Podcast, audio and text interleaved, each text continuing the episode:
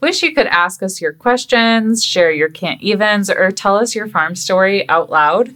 You can now by calling and leaving us a voicemail. Call 401 426 3276, which is 401 426 Farm. If you've been putting off typing your farm story because that's a lot of work, now you can just call us and tell us about it. We love to play these voicemails on minisodes, but obviously we'll still take your stories, questions, and can't evens in written form as well.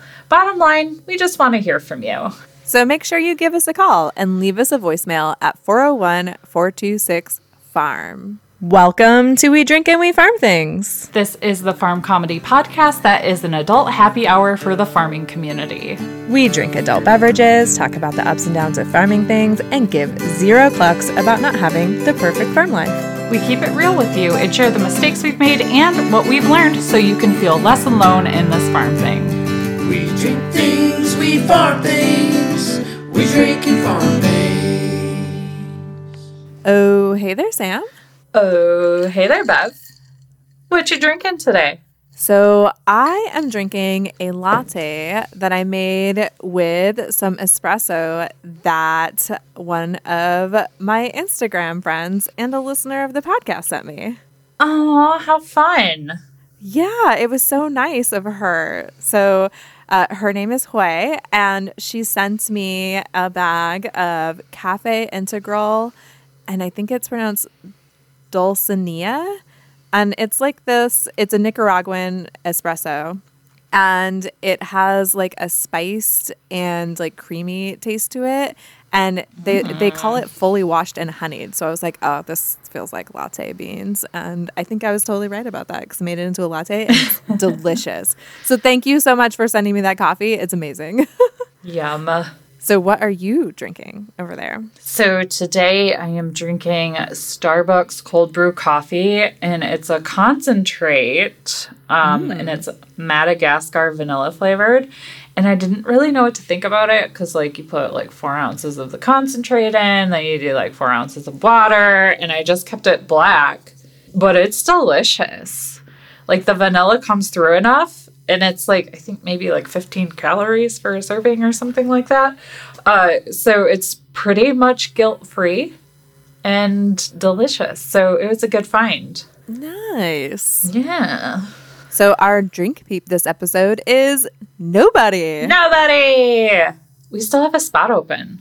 Like this Yeah. never happens that a spot is open for more than like maybe a couple days. So if you want to support the podcast, you can go check out the whole drink peep thing. And we say your name once a month and you sponsor a drink. So go to patreon.com slash drink and farm to check that out. So I guess we should say welcome to the dive bar. Yeah, we should. Yeah. Welcome to the dive bar.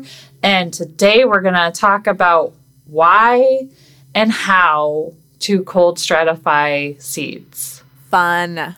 Yeah. Such a fun topic and an important topic because if you're like a newer gardener or if you're a gardener that has never decided to plant something that required cold stratifying, like you might be going, what the heck are you talking about?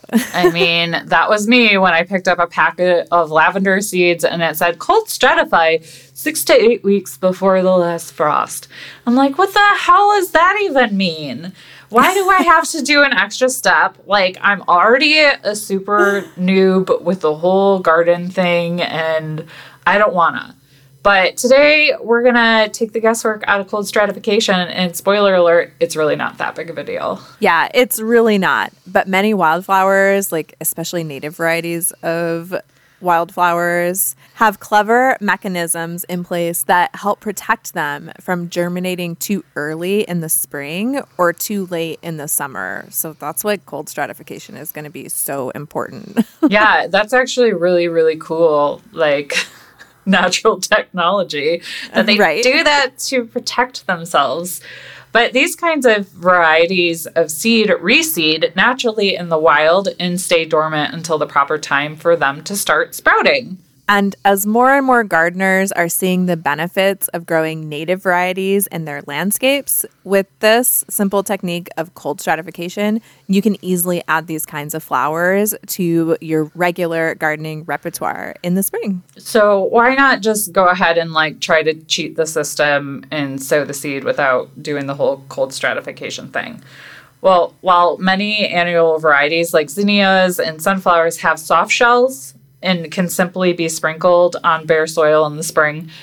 Some perennials, especially like these native wildflowers, have a hard coating that helps protect the outer shell from breaking and sprouting too early, like we mentioned before. And we've all experienced an unseasonably warm spell in the middle of like January or February, but this mechanism helps prevent the seeds from being tricked into coming out of dormancy until it's just the right time. So, the good news for gardeners is that natural cold stratification needed for germination can be forced with just a few materials water, a refrigerator, and some patience. And the hardest thing for me to find is the patience. me too. Gosh, I got that refrigerator thing down. me too. So, if you're planting native wildflowers or varieties of plants that require cold stratification in the fall, this step is like totally not necessary. Nature will do what it does best during the winter months and cold stratify the seeds for you. So, this cold stratification thing can be done naturally, basically, by putting the seeds in the garden in the fall, and then like Mother Nature does all the hard work for you. But you don't always know where you want to plant stuff in the fall. Right. so, this allows you to not have to plan so far ahead and still get these types of plants in your garden grown from seed. yeah. So with the seed packets, there are actually quite a few native varieties that should be cold stratified before planting in the spring. And there are several perennial and native seed varieties that need to be manually broken from dormancy in order to sprout and thrive in your garden. So if you're planting native seeds and aren't sure, chances are you'll want to go through this cold stratification process and soak your seeds before planting. Okay, so there are some common varieties that require cold stratification for spring planting. Some of these are flowers. There are even like some fruits and stuff that really require cold stratifying. So we'll just read a few of the like more common ones. But there's going to be a link in the show notes to our sources for this episode, and you'll be able to see a full list there. So, milkweed is a huge one. Everyone mm. is super into saving the monarch and wants to plant milkweed in their garden. Well, if that's you, you need to cold stratify the seeds before you plant milkweed. If you just put them out there, they're not going to make it. Lupine is another one that's really popular right now. And St. John's wort, that's an excellent medicinal plant to add to your herb garden and is also like hugely popular for those of you that want to be like more into like folk herbalism type of stuff. Coneflowers, awesome for the bees and for natural pollinators. Uh, let's see. Perennial sunflowers is one. I don't have any perennial sunflowers here, but those would be super cool. Wild geraniums, uh-huh. all the coneflowers. I think I already said coneflowers. That's okay. coneflowers are like super huge, so I love those things. Those are great for herbalism too, by the way lavender is one, and yes. hyssop. Hyssop is from a similar family. So, yeah, those two have to be cold stratified first. I have tried to plant lavender seeds without cold stratifying first. Doesn't work. no, it doesn't. And that's actually the seed packet that I came across where I was like, oh, dang it. Why do I have to do this extra step? So, thanks to lavender, you're all learning from my woes of seed starting. and catmint is one. Catmint's a really popular mm. herb too. And also strawberries. So Ooh.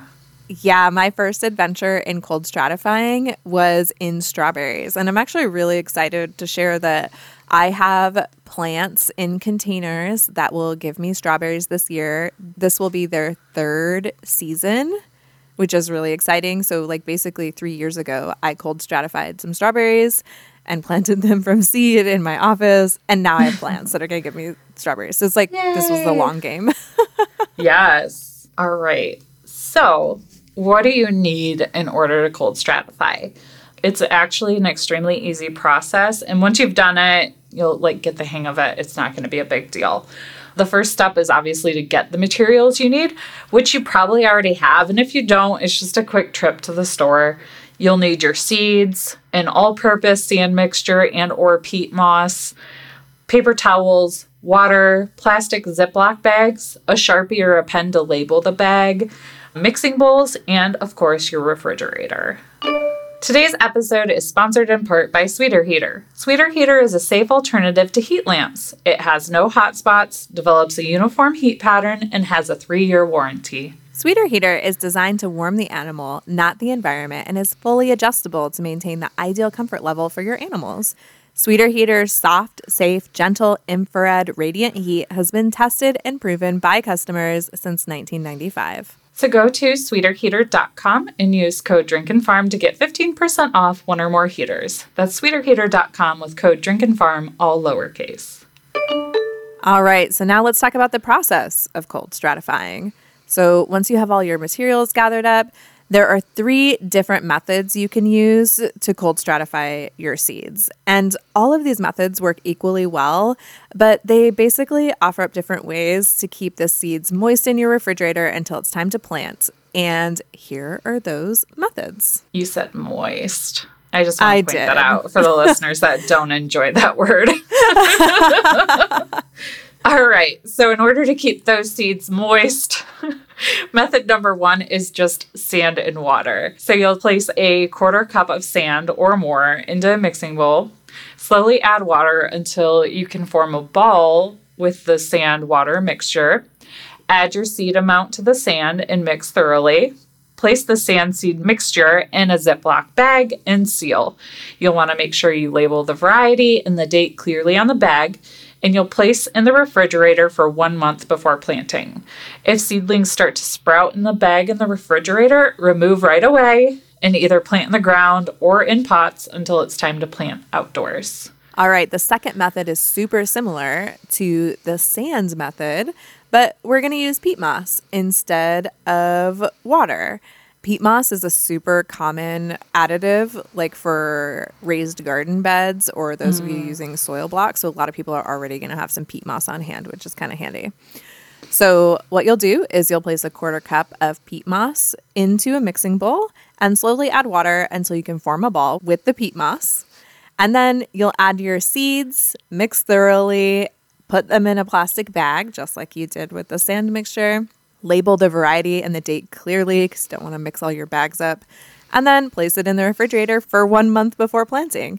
If seedlings start to sprout in the bag in the refrigerator, just like with the other method, you need to take them out and plant them in pots until they can go outside. Or if the weather's fine enough and they can go outside, put them into the garden. But if you leave them in the refrigerator, they will rot, get all yucky, and die. So don't do that. Ugh, yeah, don't do that. All right, last method. Number three, soak your seeds for one to two hours. Use a paper towel or coffee filter to drain the water. Spread seeds out in a single layer on a piece of paper towel. Wrap a dry paper towel around the damp paper towel to keep things moist but not too wet, which will become really moldy if you don't do that just right. Then you'll place your Ziploc bag and seal, label the bag and date it clearly. So again you don't get things mixed up. And then this is like the same time frame with the month before planting. If the seeds start to sprout again get them out of the refrigerator plant them indoors or put them outside if it's time to do that because mold is not your friend. No, it is not. and you know, so I just want to share that when I did my cold stratifying for the strawberries, what I did was I actually just took the seed packet and threw it in the freezer. so I didn't do like any of the stuff to like make sure that the seed stayed moist. So I don't know if it was a fluke that my strawberries actually worked. Maybe I would have had better germination rates if I had followed the directions. I don't know. But I experimented with that and it worked. So I thought I'd tell you guys about it. I make no guarantees that your seeds will actually sprout if you do that method. But like if you are listening to this and you're like, oh crap, like I can't wait four weeks, you can give that a try with a few of your seeds. I wouldn't do it with the whole packet, but try it with a few and see if you get germination. And if it works for you, then great. If it doesn't, you might have to go for one of these longer methods. Yes. Um, oh, but I put it in the freezer for just like three or four days. It wasn't a long time. so if anybody's feeling like a little bit of scientific experiment, Right? yeah. you can do one of the one of the methods that this article suggests, and then maybe also do Bev's method, and then let us know how it works out for you.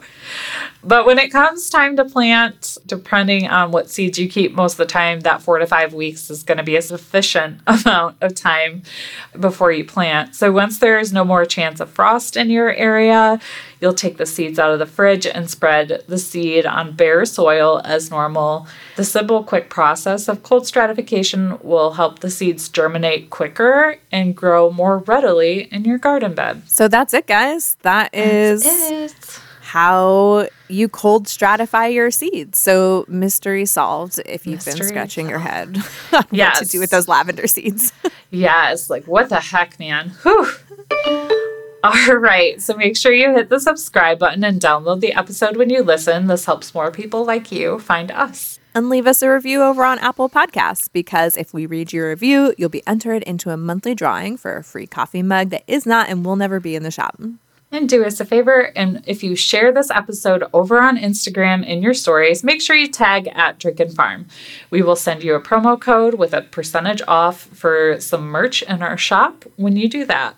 And make sure you take a look at the show notes for links to the sources we use today, our social media, our merch shop, and all of the other fun stuff. So that's it. We hope Yeah, you guys that's it. enjoyed. Thanks for joining us at the dive bar today. Yeah, and until next time, Drink farm and give zero clucks. Bye, guys. Bye. We drink things, we farm things, we drink and farm things.